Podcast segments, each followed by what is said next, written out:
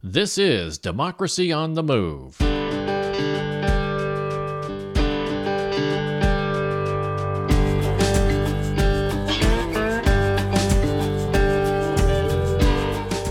Democracy on the Move is a podcast tribute to the people and organizations who dare to reimagine our nation and drive it back to its original promise of democracy. This episode is being released on Sunday, January 15, 2023. I'm Dan Schaefer, your host for today's podcast, and thank you for joining us.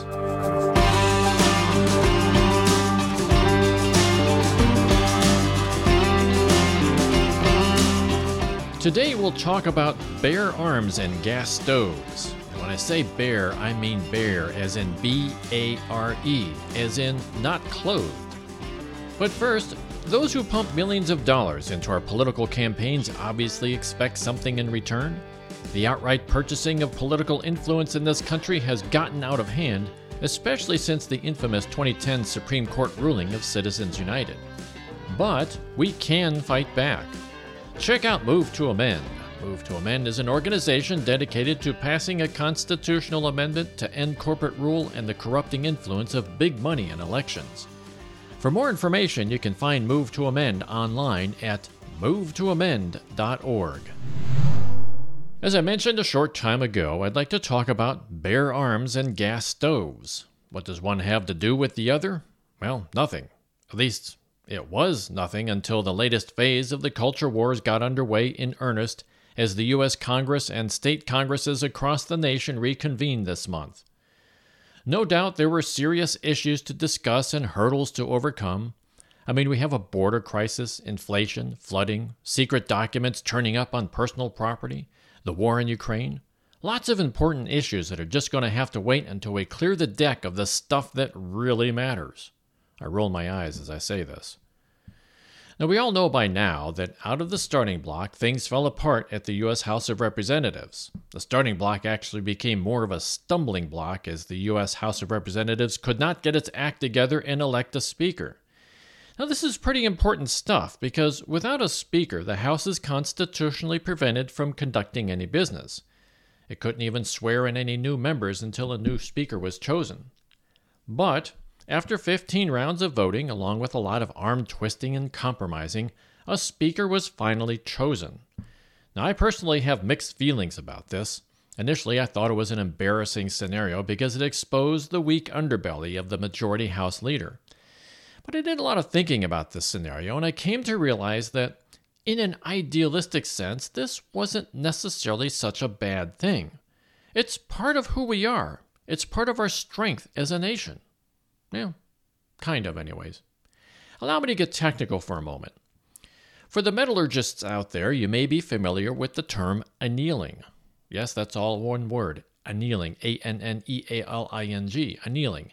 Annealing is a process by which you improve the strength of a metal by heating it slightly above what's called its recrystallization temperature and then slowly cooling it so that it can crystallize into a stronger structure. On a molecular level, the atomic structure of the metal vibrates violently with the high temperatures until links between the atomic structures are broken.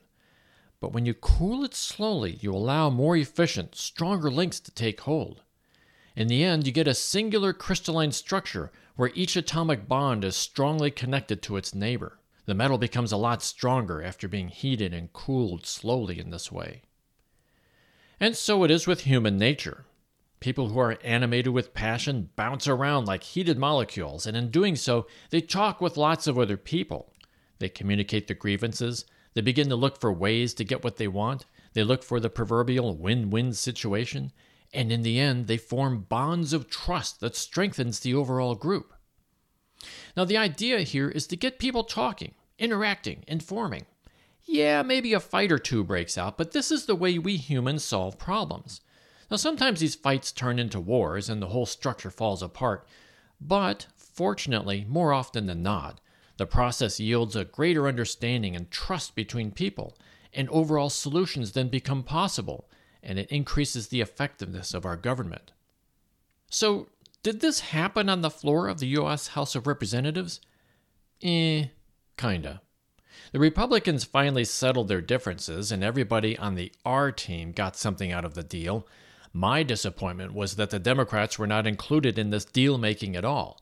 In my opinion, they could have and they should have offered to cooperate to some degree, to become part of this human annealing process, because then there would have been some bonds that could have yielded some trust so that going forward, something could actually be done on the House floor that benefits everyone.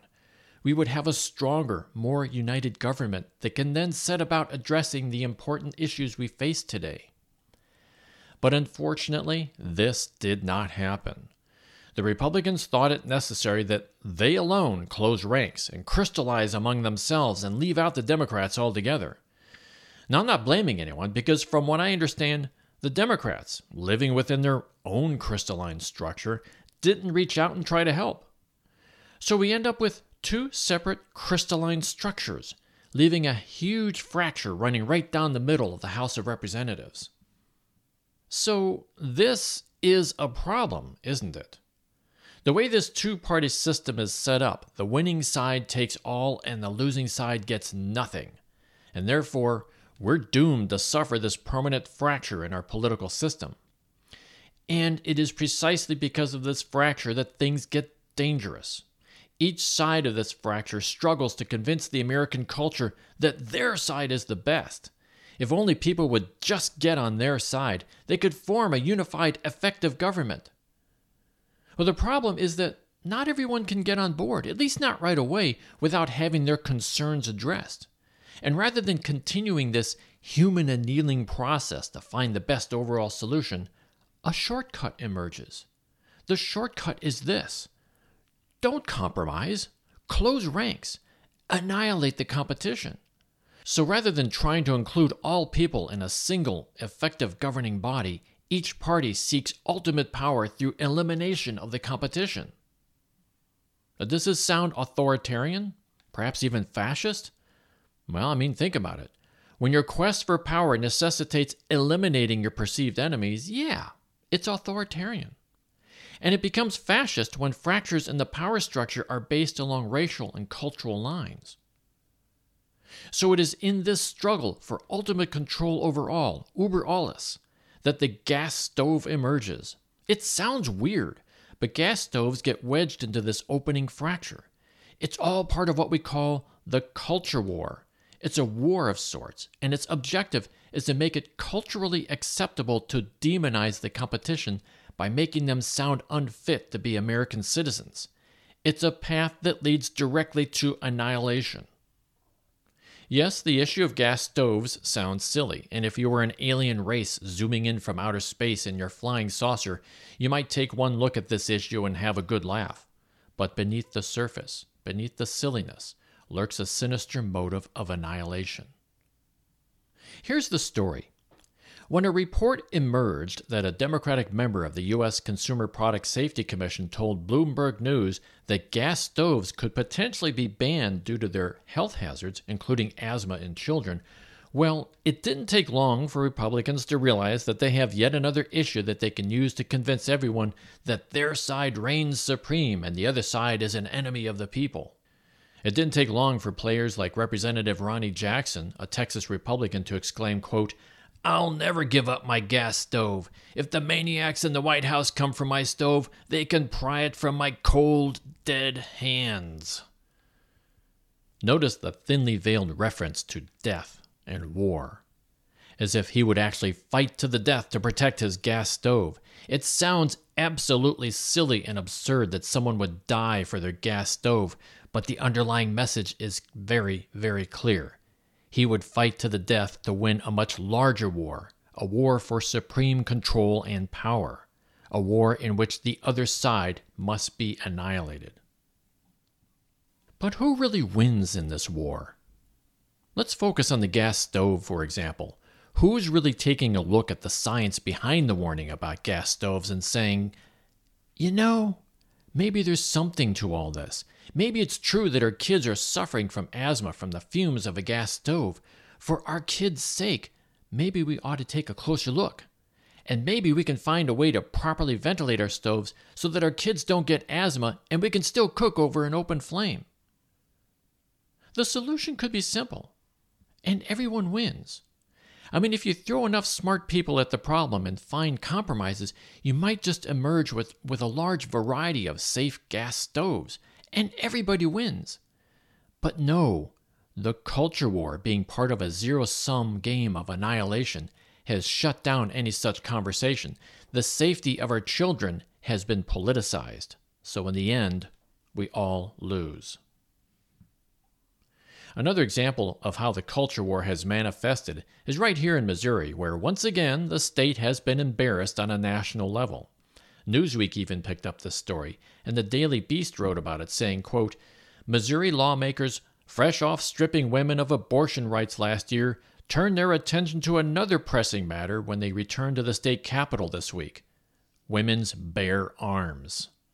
In its first session of the year on Wednesday, the Republican-controlled State House of Representatives tightened its dress code for women, but not men, to require female lawmakers to cover their arms. Yeah, you heard that right. Bare arms. Not as in the Second Amendment's right to bear arms, but what I mean here is bare as in unclothed arms.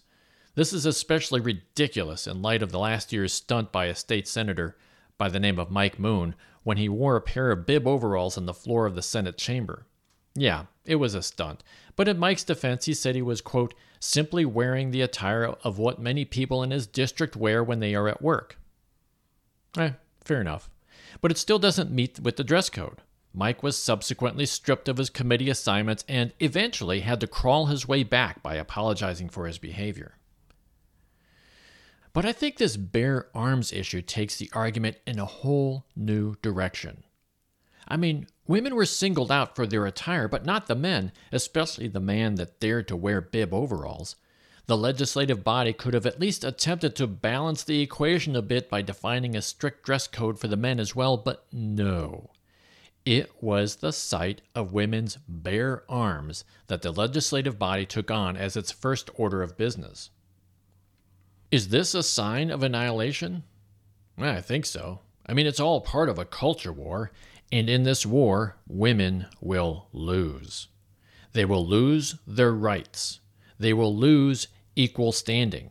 Now, that's not to say they had equal standing to begin with, but whatever gains they've made will be erased. Putting the right for women to bear arms as its first order of business was a clear signal that the culture wars are well underway at all levels of government. And make no mistake, these culture wars are merely a mechanism used to vilify certain folks and eventually cast them aside as those whose thirst for power overshadows their sense of civic duty. With bare arms and gas stoves being the big issues of the new year, I can safely predict that we aren't going to get much done this year. It's going to be a year of culture wars on a treacherous road to annihilation. The debt ceiling, immigration, inflation, the border crisis, the war in Ukraine, well, they may seem important, but for some individuals, they're not as important as the raw pursuit of power. Well, that's it for this episode. I hope you enjoyed it. You've been listening to Democracy on the Move, a tribute to all those people and organizations who dare to reimagine our nation and drive it back to its original promise of democracy. Please tune in each week where we will feature guests and topics that will help keep you in touch with our march toward a more perfect union. If you have any questions or suggestions, or if you'd like to sponsor future episodes, we'd love to hear from you. Just send us an email at info@democracyonthemove.org or contact us on our webpage at democracyonthemove.org/contact. Democracy on the Move is all one word. Theme music, Murky Waters, performed by El Rey Music, used under license from Shutterstock. I'm Dan Schaefer, your host for today's podcast, and I'd like to thank you for tuning in. It's been my pleasure to be with you today. Please have a safe week ahead. We hope you tune in again next week.